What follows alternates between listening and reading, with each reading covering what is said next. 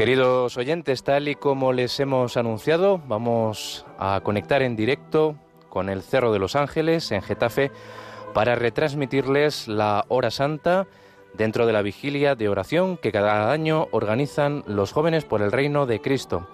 Saludamos a nuestra compañera Paloma Niño. Muy buenas tardes, noches. Muy buenas tardes, noches, Germán García. Pues sí, nos hemos trasladado hasta esta Basílica del Sagrado Corazón del Cerro de los Ángeles en Getafe. Eh, vamos a dar las gracias también a Nicolás García, nuestro compañero que está en el control de sonido.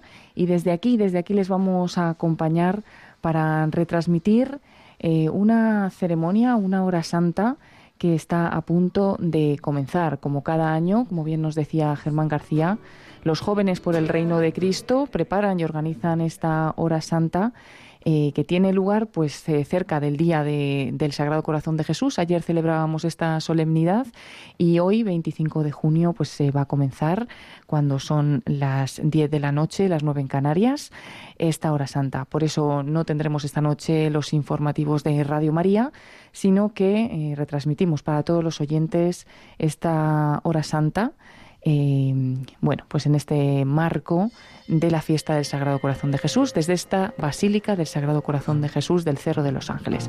Está presidida por el Padre Luis Fernando de Prada, director de esta emisora de Radio María, y bueno, pues este año será él el encargado de esta hora santa que comienza ahora mismo con el canto de entrada. Estamos viendo ya cómo el Padre Luis Fernando se acerca para, en primer momento, exponer el Santísimo Sacramento en el altar. Estará toda la hora santa el Santísimo expuesto y también se quedará durante toda la noche los jóvenes por el reino de Cristo, también adultos, van a estar acompañando a Jesús en la Eucaristía durante toda la noche, pero nosotros retransmitiremos este primer momento, esta hora santa, desde las 10 de la noche, ahora mismo, hasta las 11 y cuarto, las 10 y cuarto en Canarias. Pues eh, les dejamos con esta hora santa, un poquito más larga de una hora, como decimos, y comienza ya con este canto de entrada.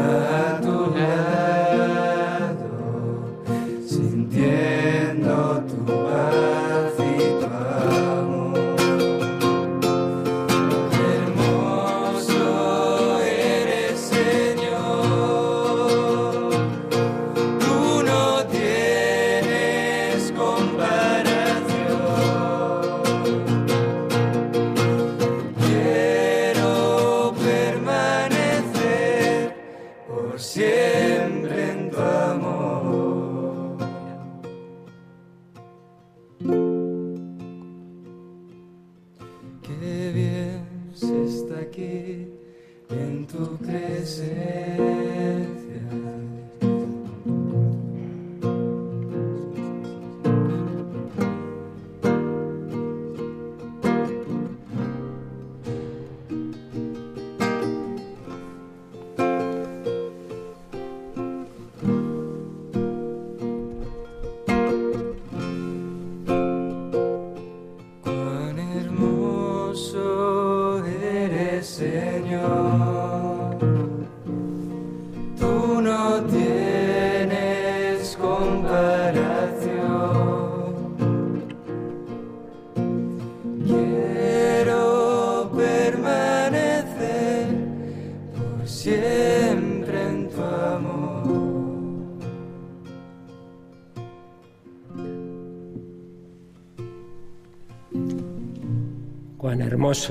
Eres, Señor.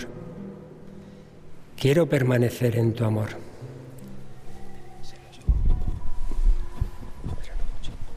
Y a eso hemos venido, a estar con Jesucristo esta noche,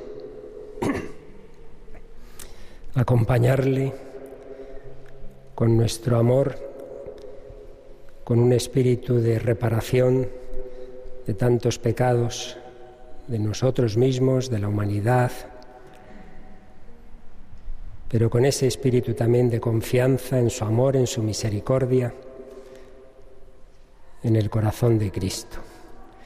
Y en un lugar tan emblemático, bajo esa imagen preciosa, bajo este monumento del Cerro de los Ángeles, pues un pequeño grupo representante de muchos otros por unas otras circunstancias no están aquí, pero que se unen también a través de la radio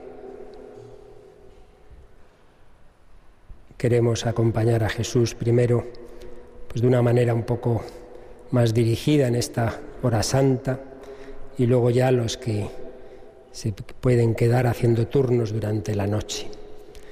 Pues como siempre vamos a hacer un primer momento de un acto de fe en quién está aquí. No venimos, aunque yo diga algo, pero no venís a oír una charla ni mía ni de nadie, sino a estar con Jesucristo que está vivo, que está resucitado, que tiene un corazón palpitante, que la Eucaristía no es una imagen, que no es una idea, que no es una estatua, que no es una reliquia, que aquí hay un hombre, que aquí hay un corazón humano del Hijo de Dios, Dios y hombre, por eso lo adoramos, pero a la vez tenemos confianza en su amor. Pues hacemos ese primer momento de silencio, en que cada uno, los que estáis aquí, los que os unáis a través de la radio, pues os invito a hacer ese acto de fe. Creo que estás aquí, Jesucristo, resucitado y vivo, de corazón palpitante. Estoy delante de alguien realmente presente que me mira y escucha porque me quiere. Y le pedimos a la Virgen María, en este sábado de su corazón inmaculado, un corazón limpio como el suyo, porque bienaventurados los limpios de corazón, porque ellos verán a Dios. María, la única, totalmente inmaculada, le pedimos su corazón e invocamos al Espíritu Santo que brota del corazón de Cristo. Todos los que os sabéis el ofrecimiento de obras tradicional del apostolado oración, vamos a rezarlo, invocando ese espíritu y ofreciendo esta noche de adoración. Ven, Espíritu Santo, inflama nuestros corazones en las ansias redentoras del corazón de Cristo, para que ofrezcamos de veras nuestras personas y obras en unión con Él por la redención del mundo Señor mío y Dios mío Jesucristo, por el corazón inmaculado de María, me consagro a tu corazón y me ofrezco contigo al Padre en tu santo sacrificio del altar, con mi oración y mi trabajo, sufrimientos y alegrías de hoy, en reparación de nuestros pecados y para que venga a nosotros tu reino. Te pido en especial por el Papa y sus intenciones, por nuestro obispo y sus intenciones, por nuestro párroco y sus intenciones, por reino de Cristo y sus necesidades. Sagrado corazón de Jesús, en vos confío. Sagrado corazón de Jesús, en vos confío. Sagrado corazón de Jesús, en vos confío. Dulce corazón de María. Nos quedamos con Jesús, con María un momentito en ese acto de fe, de pedir su luz, su gracia para acompañar a Cristo presente en la Eucaristía.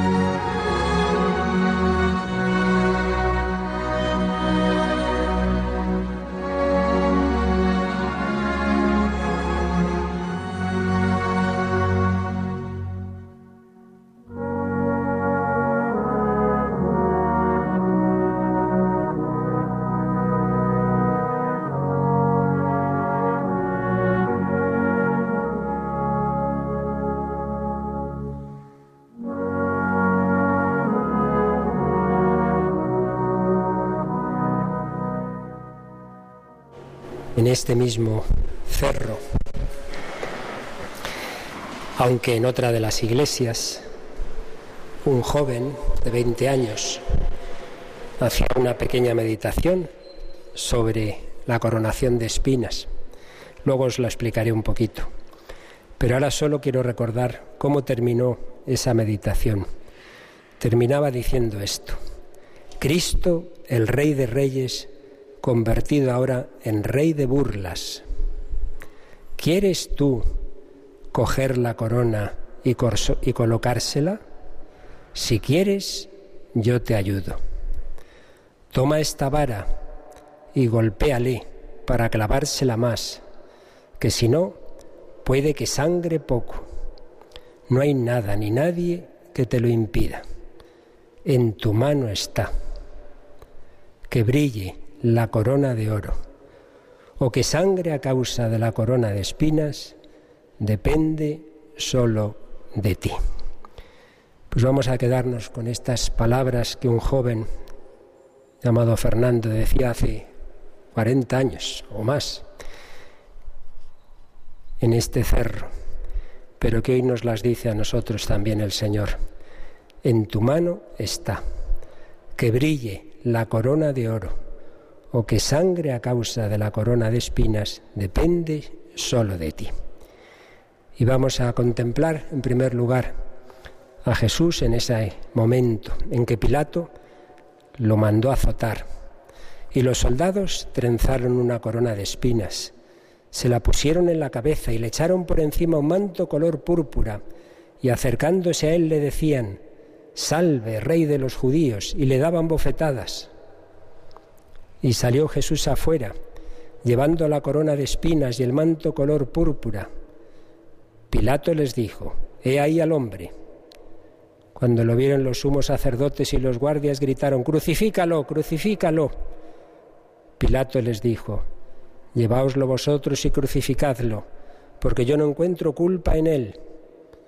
Los judíos le contestaron, nosotros tenemos una ley y según esa ley tiene que morir, porque se ha hecho hijo de Dios. Desde ese momento Pilato trataba de soltarlo, pero los judíos gritaban, si sueltas a ese no eres amigo del César.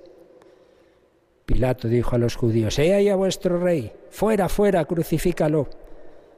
¿A vuestro rey voy a crucificar? no tenemos más rey que al César.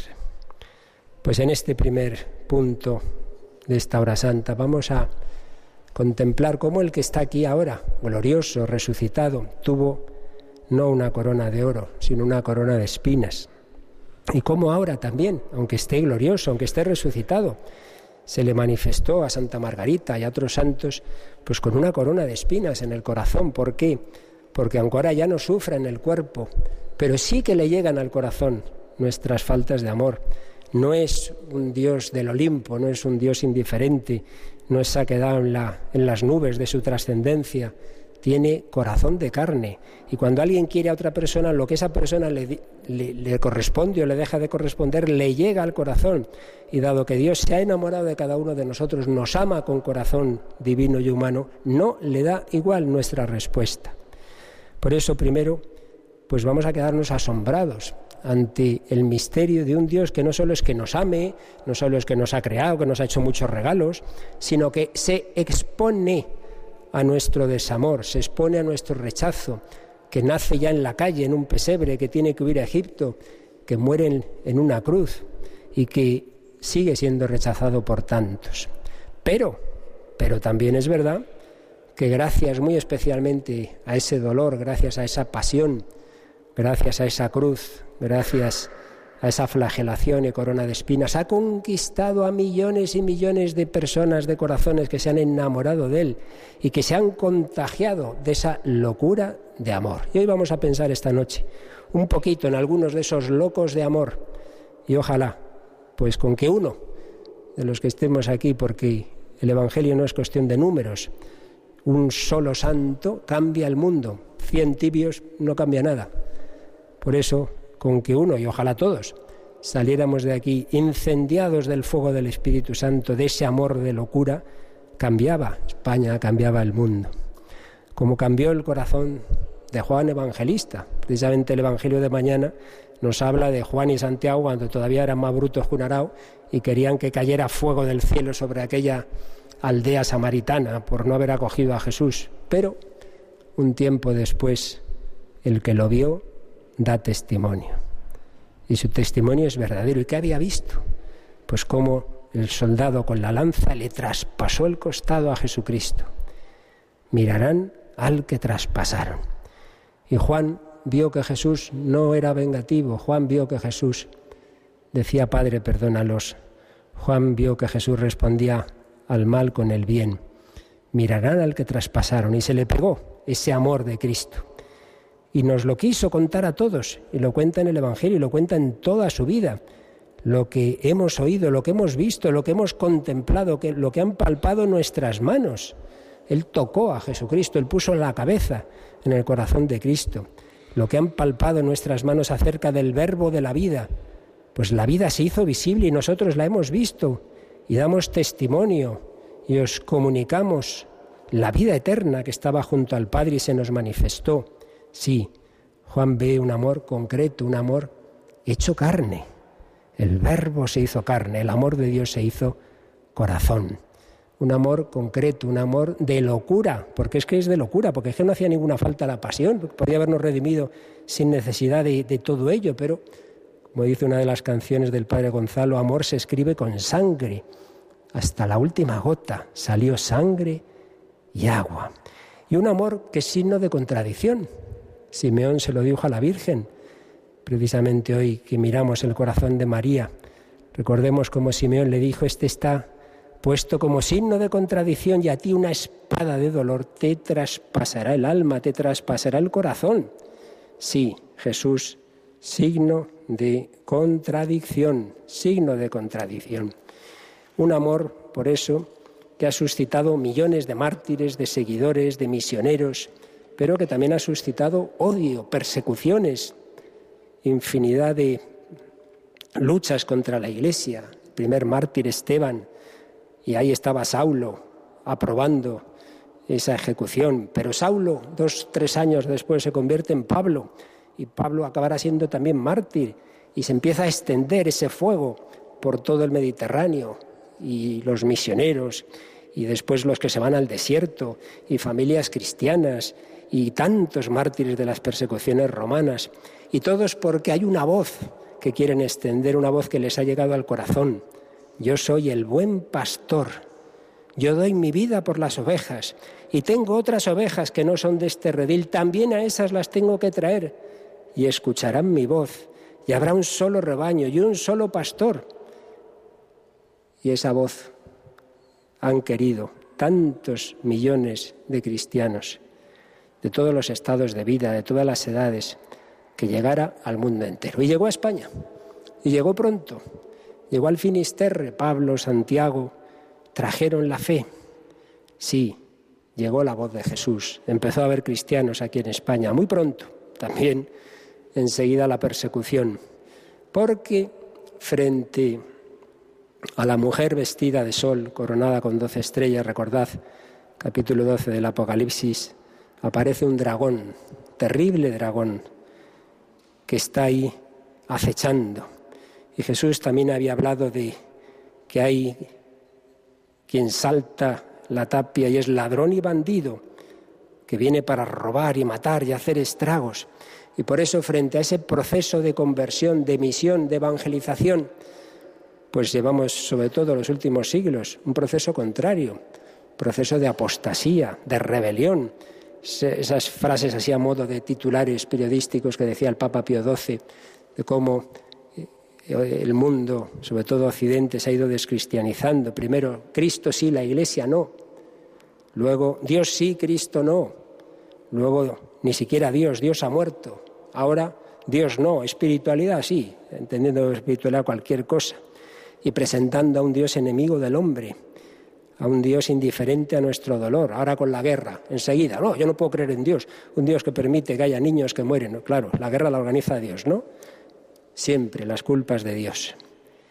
Bueno, pues ahí estamos, en 2022, al cabo de 20 siglos, aquí a España, en cuyo centro geográfico estamos ahora mismo, llegó el Evangelio, llegaron los apóstoles, llegaron los mártires, pero también llegó la oposición a Cristo, llegó la apostasía, llegó la persecución. Luego lo recordaremos de una manera muy concreta. Vamos a quedarnos un primer momento, porque tú, joven y no tan joven, porque aquí ya estamos de varias generaciones, y eso es lo bonito, que hay una cadena de transmisión y todos los que nos siguen a través de las ondas, a todos nosotros nos llegan todas las voces. Nos llega la voz de Cristo, de la Iglesia, muchas veces mm, no todo lo que nos gustaría que nos llegara, pero cuántas otras voces contrarias y sobre todo, pues todo un ambiente que nos arrastra y que te viene a decir, no te fíes, vas a ser más feliz a tu aire, no te fíes de ese Jesucristo que te va a complicar la vida. Le das un dedo y te coge el brazo. Pues nos quedamos un momentito pensando, ¿quién me garantiza que de verdad me quiere? ¿Quién me demuestra que busca mi verdadera vida? ¿El que me promete muchas cosas o el que ha dado la vida por mí? Lo pensamos, cómo somos cada uno amados, como si no hubiera nadie más. Cuando Jesús habla de la oveja perdida, dice que deja las 99. Y es que cada uno es como si no existieran las otras 99. Cada uno nos mira como si fueras único, como si fueras el más predilecto, la niña de sus ojos. Nos quedamos un momento pidiendo al Señor esa fe firme, que yo nunca dude del amor que me tienes y que yo te corresponda, que no sea causa de dolor para tu corazón. Yo recuerdo que hay sacerdotes que estarán un poco por detrás, los bancos de atrás, todo el que quiera aprovechar esta noche santa, este ratito, para confesar, pues qué mejor sitio y qué mejor momento.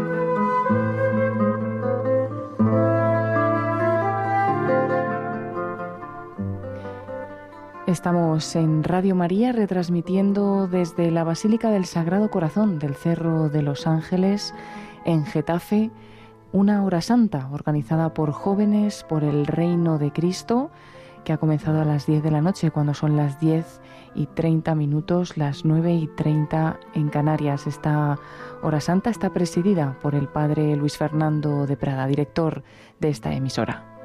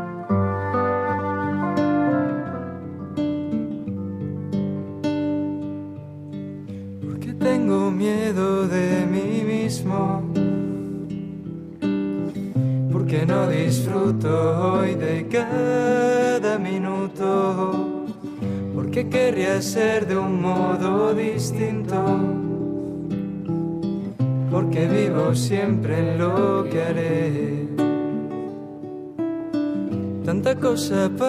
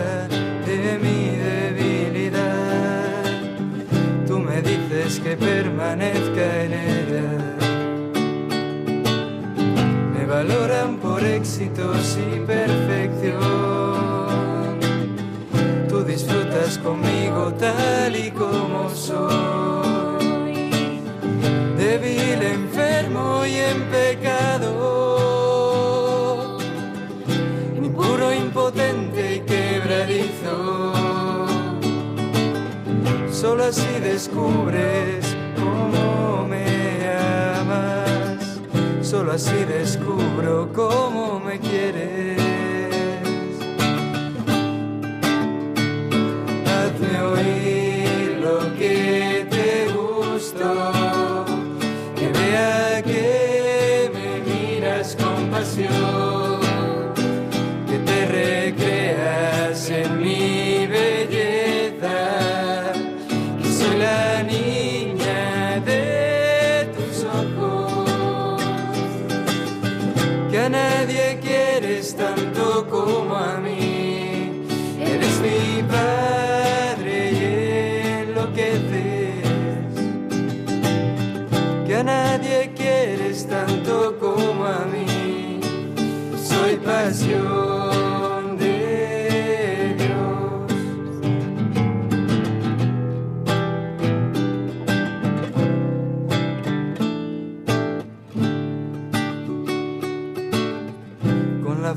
Del mar y la solidez de la roca, con el ímpetu de la tormenta, la fuerza del vendaval.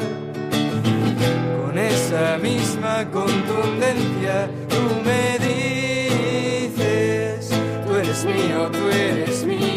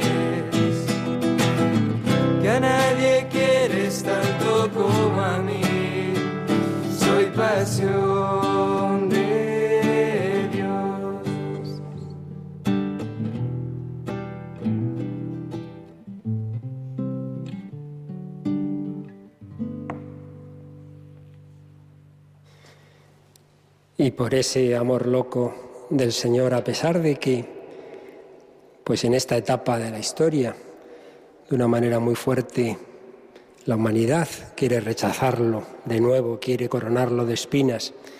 ¿Cómo ha respondido el Señor en la historia a esta etapa de apostasía? Pues con más amor, con más misericordia. Precisamente en estos siglos de alejamiento del Señor es cuando Él revela su sagrado corazón, es cuando se manifiesta Santa Margarita María, San Claudio de la Colombier, es cuando manifiesta más su misericordia, Santa Teresita, Santa Faustina, la Madre Esperanza, los papas del siglo XX, Juan Pablo II, Benedicto XVI, Papa Francisco, nos muestran ese amor, esa misericordia. Pues mirad, en ese proceso de mostrar al mundo el amor de Dios, la primera evangelización y ahora, en estos momentos difíciles, siempre el Señor pide colaboración. No quiere hacer Él las cosas solo, siempre nos pide que le ayudemos. Y vamos a fijarnos en algunas colaboraciones para que veamos cómo todos dependemos de todos y que estamos aquí los que estamos porque muchos antes respondieron que sí. Como sabéis, el Señor se manifestó a Santa Margarita, pero Santa Margarita sin su director espiritual que Dios le envió, que fue San Claudio Colombier, estaba perdida, no sabía si eran cosas de Dios, eran inventos suyos. San Claudio de la Colombier. Pero San Claudio, a su vez, cuando deja Perelemonial, va a formar a unos jesuitas, uno de ellos se llama el padre Galifet. Y este escribe un libro. Y ese libro resulta que llega a un jesuita español, padre Cardaveraz, que le pide a un jovencito estudiante, muy jovencito, parece que tenía 20 años, que le busque ese libro, que se lo ha dejado en una biblioteca de Valladolid, donde él estudió. Ese jovencito se llama Bernardo Francisco de Hoyos. Bernardo, porque nació un 20 de agosto, día de San Bernardo, de 1711. Este chico, con 15 años, me parece que todavía no los había cumplido, se empeñó en entrar en la compañía de Jesús. Le decían que no, que era muy jovencito, pero vieron al final que era verdadera vocación. Entró, tuvo una vida espiritual fortísima, pero tanto como las grandes experiencias místicas de Santa Teresa, las que ya tuvo con 60 años, él las tenía ya con 18, con 19 años. Una cosa impresionante, también muchas oscuridades, también muchas desolaciones, en fin, lo que es la vida interior. Bueno, pues cuando le pide el padre Cardaveraz que le busque ese libro, lo empieza a leer y de repente ve que lo que ya se conocía en Francia del corazón de Jesús, que en España, pues hombre, cierta idea, pero, pero no, no conocían esos mensajes de, del Señor, de Santa Margarita María, y siente que Jesucristo le dice, es que eres tú el que yo he elegido para que esto se conozca en España. Yo, pero si yo soy un pobre chico jovencito, que ni, era sacerdote, todavía era un estudiante. Y entonces se le queja un poco a Jesús y le dice, pero ¿cómo es posible que en España tú todavía no seas conocido? Y es cuando Jesús le dice estas palabras, esta frase, reinaré en España y con más veneración que en muchos otros sitios. Reinaré en España, lo que se llama la gran promesa. Hay un santuario en Valladolid que se llama así, santuario de la gran promesa, precioso, precioso, porque allí tuvo esta revelación. Entonces él se consagra al corazón de Jesús. Dice, al firmar, hizo una fórmula parecida a la de San Claudio, la firma, luego nosotros también nos consagraremos, y dice, al firmar, conocí que Jesús recibía mi nombre en su corazón. Tú cuando te consagras al corazón de Cristo, tu nombre, tu persona queda escrito en el corazón de Cristo. No es una mera fórmula, si lo haces de corazón, claro. Si de verdad le estás diciendo, yo quiero que mi vida sea tuya, que me digas tú lo que tengo que hacer, que yo quiero que tú seas mi pastor, que yo me consagro a ti. Pues bien, este joven la organiza porque empieza a escribir a unos, a otros, le pide al padre Cardaveraz que escriba un libro, Tesoro Escondido, escribe al rey, escribe a los obispos, hace imprimir estampas. Bueno, en unos años, en toda España se empieza a conocer al corazón de Jesús. Muere con 24 años. Solo había sido sacerdote unos meses. Por cierto, la misma edad con la que siglo después moriría Santa Teresita del Niño Jesús. 24 años. No hace falta muchos años para ser santo. Más pequeños murieron Jacinta y Francisco de Fátima. Cuando uno ama, tenía el fuego en el corazón. Bueno, pues mira tú qué casualidad. Seguro que estabais varios aquí presentes el 20 de agosto de 2011 en Cuatro Vientos, bajo una tormenta terrorífica. Lo pasamos muy bien. Y después de la tormenta, el Papa Benedicto XVI, ante la custodia de Arfe de Toledo, consagró a los jóvenes del mundo al corazón de Jesús. El 20 de agosto, es decir, 300 años exactos del nacimiento de Bernardo de Hoyos. 300 años después de nacer este joven, nos consagramos, el Papa consagró los jóvenes del mundo al corazón de Jesús, porque ese joven tenía el fuego del Espíritu Santo, el fuego del corazón de Cristo que le incendió y fue el primer apóstol, podemos decir, de la devoción moderna del corazón de Jesús. Por eso hemos pedido en el ofrecimiento de obras, ven Espíritu Santo, inflama nuestros corazones. Bueno, más, Bernardo de Hoyos, Claudio de la Colombier, Margarita María. Y ahora vamos aquí, al cerro. ¿Dónde estamos? Aquí había lo primero una ermita de Nuestra Señora de los Ángeles. Pero en 1911 hubo en Madrid un congreso eucarístico y ahí ya se hizo una consagración de España al corazón de Jesús, pero todavía poco oficial. Se quería hacer más oficial y en un sitio mejor. Y entonces se dijo, bueno, pues el sitio, más o menos el centro geográfico de España es el Cerro de los Ángeles. Vamos a hacer ahí un monumento. Entonces mucha gente aportó dinero, se hizo una suscripción y al final, el 30 de mayo de 1919, el rey Alfonso XIII, todo el gobierno, los obispos, el nuncio, estaban en este cerro, estaban aquí encima, consagrando España al corazón de Jesús. Pero es que por esos años, otra joven, en este caso una chica, Maravillas, que con cuatro o cinco años sintió que Jesús la llamaba a ser suya, que se consagró a Dios con cinco añitos, hizo una especie de altar, y es que Dios habla a los niños. Y quiso ser carmelita, por una serie de circunstancias no la dejaron hasta que ya tenía 27, 28 años, y entró en un Carmelo que se había fundado en el Escorial. Pero cuando llevaba muy poco tiempo, tres años o así, Jesús le habló, le mostró el Cerro de los Ángeles y le dijo, quiero que tú y otras almas escogidas de mi corazón me hagáis una casa en la que tenga mis delicias. Mi corazón necesita ser consolado y ese Carmelo quiero que sea el bálsamo que cure las heridas que me hacen los pecadores. España se salvará por la oración. Pues bien, Maravillas y otras tres hermanas salieron del Carmelo del Escorial y se vinieron aquí un 19 de mayo de 1924, empezaron la obra del Carmelo que está allí, a unos 100 metros de nosotros, el primer Carmelo que fundó la Madre Maravillas, a la que canonizó San Juan Pablo II en su última visita a España. ¿Veis los hilos de la historia? Bernardo, maravillas. Bueno, pues llega 1931 y tras la proclamación de la República hay una fuerte ola anticlerical. A las tres semanas empiezan a arder muchas iglesias en Madrid. Ven desde aquí las columnas de humo de cómo están ardiendo muchos conventos. Y entonces las carmelitas dicen, uy, ¿y si vienen a, a, hacer algo al corazón de Jesús? Y nosotras aquí metidas. Pero claro, somos de clausura, no podemos salir. ¿Sabéis lo que se les ocurrió? Escribieron una carta al general de los carmelitas para que se la diera al Papa Pío XI.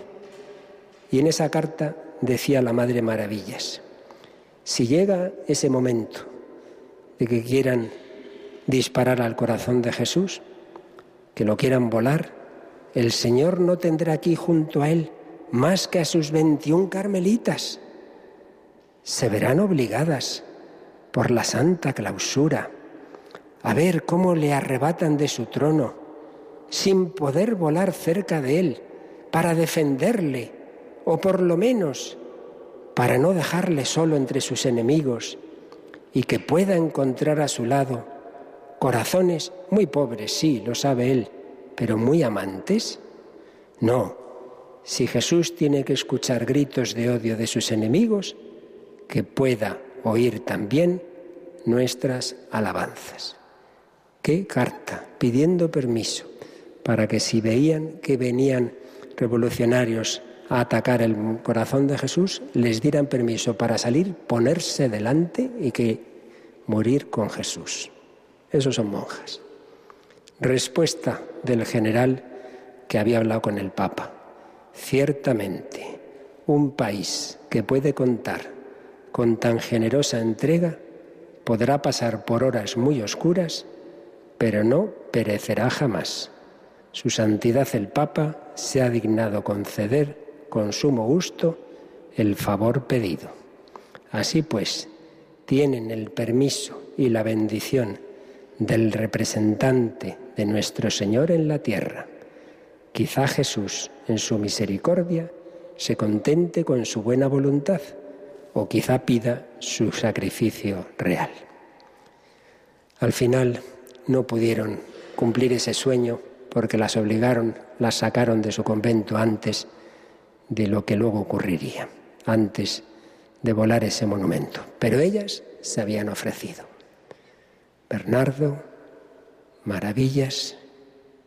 Vamos a quedarnos otro ratito pidiendo que cada uno de nosotros, donde Dios nos haya puesto, a uno le llamó a ser jesuita, a otra carmelita, a ti a ser padre, madre de familia, a ser apóstol, a ser misionero, quién sabe.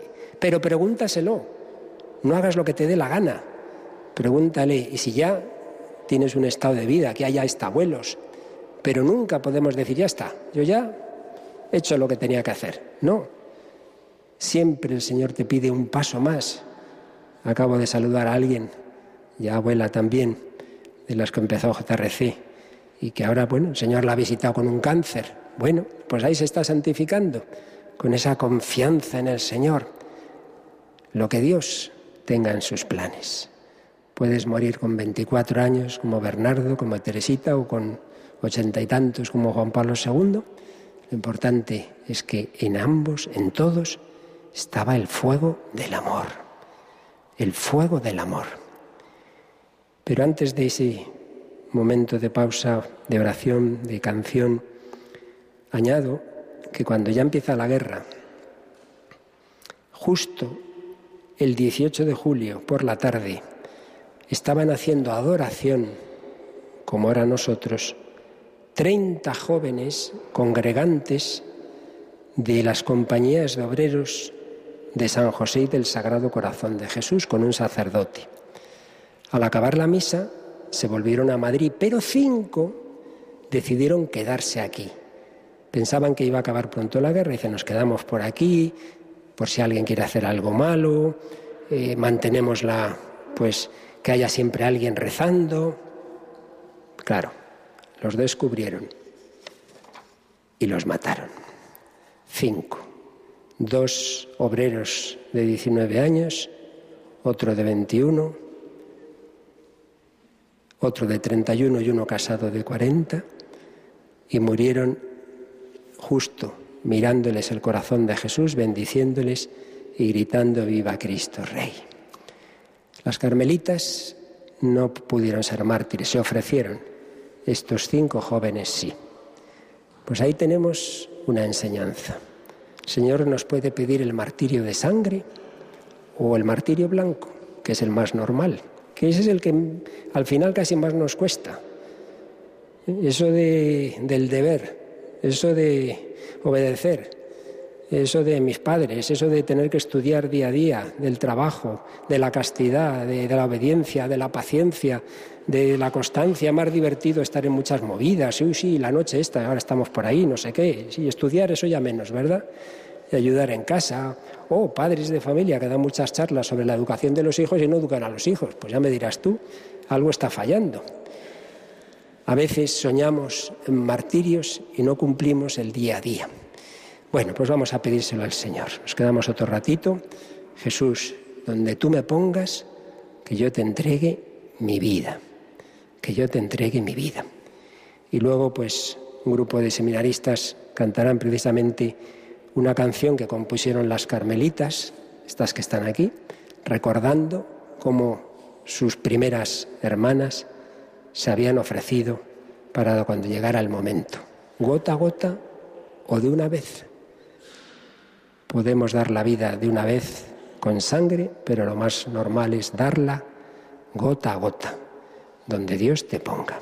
Pues nos quedamos un ratito en silencio y luego ya cantaremos esa canción.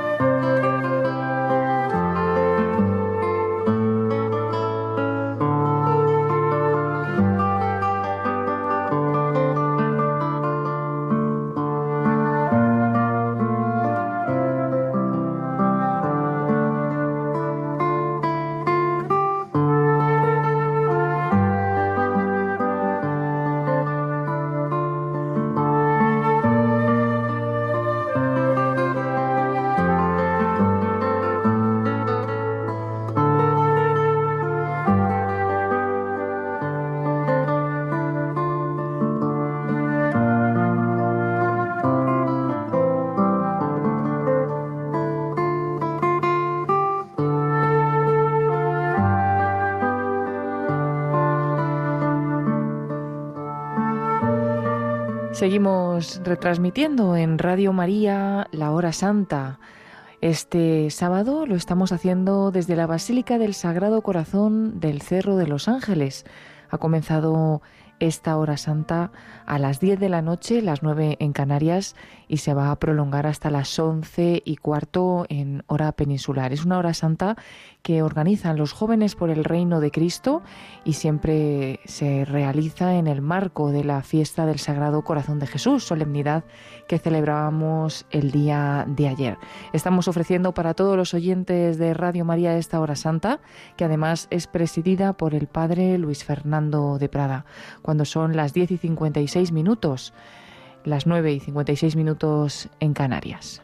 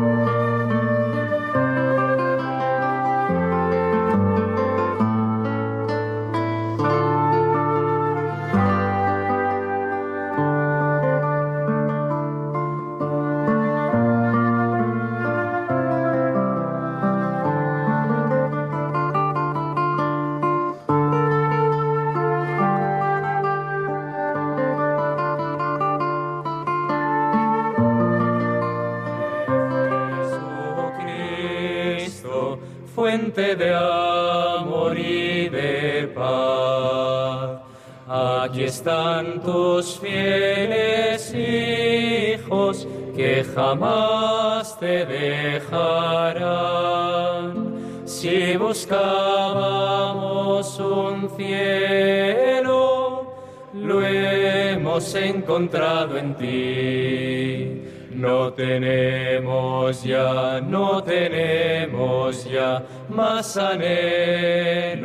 que vivir amándote a ti.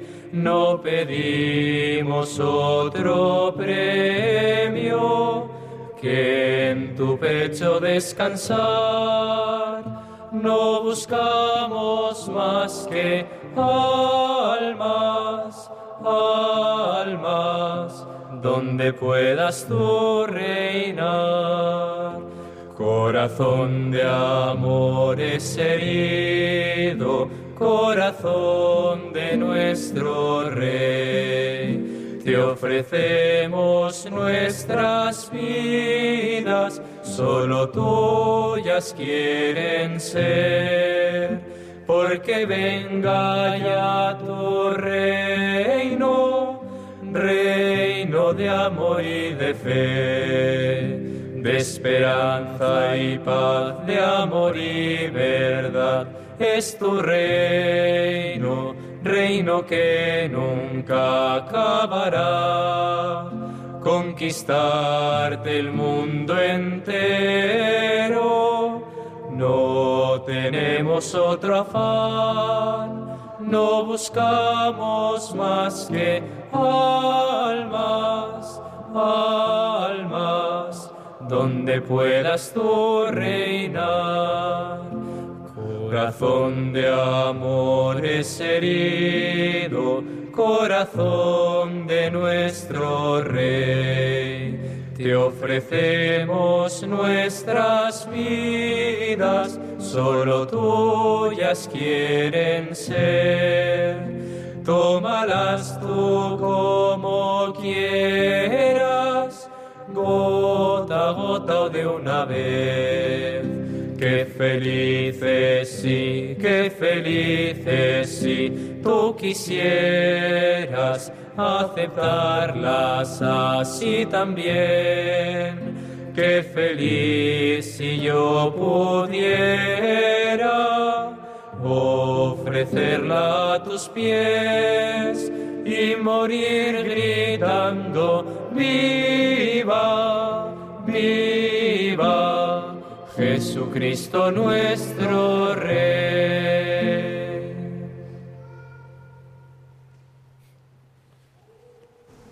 Murieron esos cinco jóvenes, pero en cambio las carmelitas aceptó su ofrecimiento del día a día, gota a gota, de una vez. Y ya finalmente vamos, seguimos los hilos y llegamos a tiempos más cercanos y resulta que en ese Valladolid, donde el Padre Hoyos tuvo la gran promesa, en ese santuario fue la Santa Misa en la que, digamos, se fundó JRC en septiembre de 1978. Había un jesuita entonces joven que está a punto de hacerse su proceso de canonización, el padre Mendizábal, que acogió a muchos jóvenes que nos habíamos conocido de una manera providencial y él era uno de los que llevaba el proceso de canonización del Padre Hoyos, que sería beatificado hace unos años en Valladolid. Y entonces, en el curso 1978-1979, veníamos todos los primeros viernes de mes, grupo de jóvenes de varios grupos de Madrid, nos juntábamos en las Carmelitas con el Padre Mendizábal. Hacía una hora santa. Hablaba un ratito, rezábamos y rezábamos el rosario. Y cada grupo meditaba un misterio. Y ahí es donde estaba ese misterio que os he dicho, que rezó un joven llamado Fernando Menéndez Ross, de una congregación mariana. Recordad cómo terminaba. En tu mano está que brille la corona de oro o que sangre a causa de la corona de espinas. Depende solo de ti. Esa meditación fue el primer viernes de diciembre de 1978. Eh, un mes después, dos congregaciones marianas, la suya y la que pertenecía yo, hacíamos una nos poníamos en las puertas de grandes almacenes a recoger dinero para personas necesitadas. Y concretamente su congregación mariana para una guardería de niñas abandonadas que hay, hay o había en el Escorial. Y entonces el dinero que habían recogido lo fueron a llevar un 3 de enero, 3 de enero de 1979. Y después de entregar ese dinero, subieron al monte Avantos, pero había mucha niebla, se perdió uno y este chico, Fernando, se fue a buscarlo y al final se perdió él. Todo un día de búsqueda, toda una noche de angustia y al día siguiente apareció, se había resbalado, había muerto, pero apareció con una sonrisa que yo pude ver todavía, increíble, la medalla de la Virgen en los labios y el crucifijo. Fernando, que un mes antes había dicho aquello de que brille la corona de oro, que sangre a causa de la corona de espinas depende solo de ti, por hacer una obra de caridad, por llevar ese dinero a las monjas, por buscar al que se había perdido, pues había llegado al destino, un mes después de estar aquí. Nunca lo sabemos. Y por entonces también una chica de 16 añitos había sentido la vocación a ser de una orden de clausura. Pero su padre, sobre todo su padre, que era brutísimo, la amenazó de muerte. pero además que no eran amenazas, ¿eh? que era de verdad, que era de verdad. Y al director espiritual ni te cuento, ni te cuento, que siempre la culpa es del director espiritual. Bueno, pues la pobre Cao tenía 16 años, se tuvo que aguantar. Pero cuando cumplió los 18, se marchó de casa, se presentó en una comisaría, enseñó su carné y dijo, yo me meto en tal convento, no voy a decir cuál, va a haber lío, lo hubo y gordo, pero se fue. Pues esos son ejemplos más cercanos de una historia que hemos recogido desde el Calvario, desde el divino Redentor que da la vida, que da hasta la última gota de sangre, Juan Evangelista, los apóstoles, los mártires, y luego en estos siglos de, tanta lucha, de tanta contradicción, San Claudio, el Padre Hoyos, Madre Maravillas.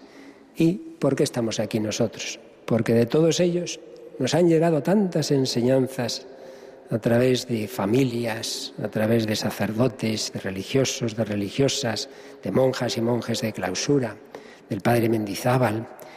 Ahí hace cuarenta y tantos años nacía pues todo lo que al principio era solo JRC, luego FRC, ARC y bueno, tantas otras cosas buenas que han ido viniendo, porque muchos dieron la vida. Y ahora, pues aquí, en este 25 de junio de 2022, ante este mismo Jesucristo, ante el que estuvo Santa Margarita, San Claudio, Padre Bernardo de Hoyos, la Madre Maravillas, los mártires, ante este mismo Jesucristo, pues esta noche tenemos que preguntarnos. Y yo me entrego, me juego la vida, estoy dispuesto a hacer el tonto, el ridículo, estoy dispuesto al martirio blanco, ese que nos cuesta del día a día, de la constancia, de la obediencia, que sí, movidas enseguida, pero cuando ya te manda tu conciliario, tu jefe, tus padres, eso ya menos, ¿verdad?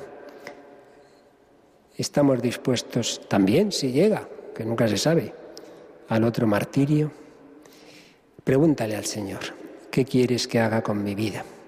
¿En qué tengo que mejorar? ¿Cómo corresponder a tu amor de locura? ¿Cómo jugarme la vida? No sé si antes de acabar tenéis la de la canción de a jugármelo todo. ¿Lo tenéis? ¿Sí o no? Sí, porque dejamos cinco minutitos, la cantamos y luego renovamos la consagración. Pero os cuento la historia de esta canción. Cuando esa chica que os digo entró en cierto convento y se organizó la que se organizó, yo se lo conté la historia, éramos seminaristas entonces, a mi amigo Gonzalo Mazarrasa, el cual conocía a esta chica y le impactó mucho la historia. Y al llegar a casa, lo que le pasa a los, a los artistas, ¿no? que todo lo convierten en poesía o, en música, en su caso en música. Y compuso una canción que a todos nosotros nos dice que estamos llamados no a ser buenecitos, no a portarnos bien. El otro día le veía yo a Padre Francis en hora santa una cosa es portarse bien, hay gente que se porta bien en clase, claro, se porta bien en casa, pero una cosa es portarse bien y otra cosa es amar, es distinto. Y jugarte la vida, es distinto. ¿Estás dispuesto simplemente a portarte bien, ir a misa los domingos o a jugarte la vida por Cristo? Pues lo pensamos estos últimos minutitos, cantamos esa canción y luego renovamos la consagración, la que hizo con una pequeña cambio de palabra adaptándonos a las circunstancias, la que hizo Benedicto XVI en Cuatro Vientos, en ese aniversario del nacimiento del Padre Hoyos. Cuando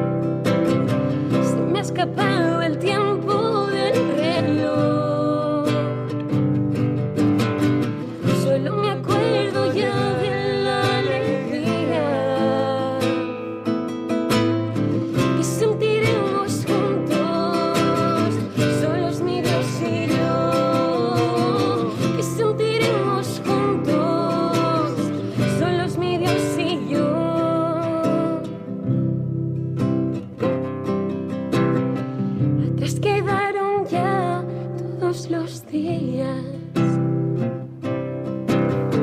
De luchas que encendieron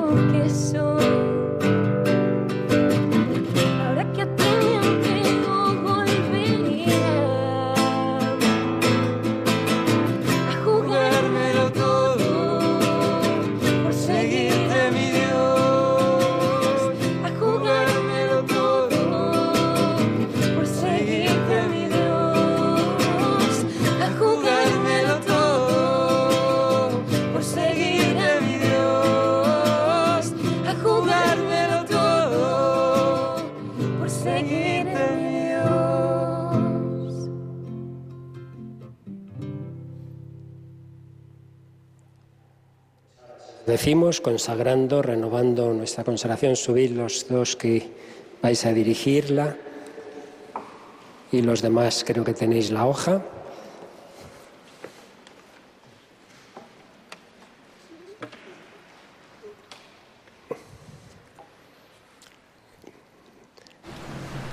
Pues si no, desde ahí, desde ese micro. Camila, dirigís por favor desde ahí. Seguimos retransmitiendo esta hora santa desde el Cerro de los Ángeles. Escuchamos ahora la consagración. Míranos Todos. a la familia del reino de Cristo aquí reunidos y abre para nosotros la fuente eterna de tu misericordia, que emana de tu corazón abierto en la cruz. Dóciles a tu llamada, hemos venido para estar contigo y adorarte. Con ardiente plegaria nos consagramos a tu corazón para que arraigados y edificados en ti seamos siempre tuyos, en la vida y en la muerte. Que jamás nos apartemos de ti. Otórganos un corazón semejante al tuyo, manso y humilde, para que escuchemos siempre tu voz y tus mandatos, cumplamos tu voluntad y seamos, en medio del mundo, alabanza de tu gloria, de modo que los hombres, contemplando nuestras obras, den gloria al Padre con quien vives, feliz para siempre, en la unidad del Espíritu Santo, por los siglos de los siglos. Amén. Ha sido la oración de consagración al Sagrado Corazón de Jesús con la que va a concluir esta hora santa que ha tenido lugar en la Basílica del Sagrado Corazón del Cerro de los Ángeles de Getafe. Nosotros vamos a cortar ya esta retransmisión en Radio María. Aquí continúa la vigilia durante toda la noche. Va a haber turnos eh, y los jóvenes pues van a estar acompañando toda la noche en el Cerro de los Ángeles, en la Basílica, al eh, Sagrado Corazón, eh, a la Eucaristía, Jesús Eucaristía, eh, pues toda la noche acompañado y también invitamos a todos los oyentes que nos escuchen desde cerca de aquí, del Cerro de los Ángeles de Getafe, que se acerquen a la Basílica a adorar al Señor también en esta noche. Pero la hora santa con la que comienza esta larga vigilia de la noche ya acaba de finalizar, ha estado realizada por el Padre Luis Fernando de Prada y hemos podido retransmitirla para todos los oyentes de Radio María. Damos las gracias a Nicolás García en el control de sonido y les manda también un saludo Paloma Niño, quien les habla. Y bueno, pues invitamos a todos a que sigan unidos en oración y a continuación en Radio María continuamos con el programa que habitualmente escuchan a esta hora, Iglesia en Misión. Muy buenas noches.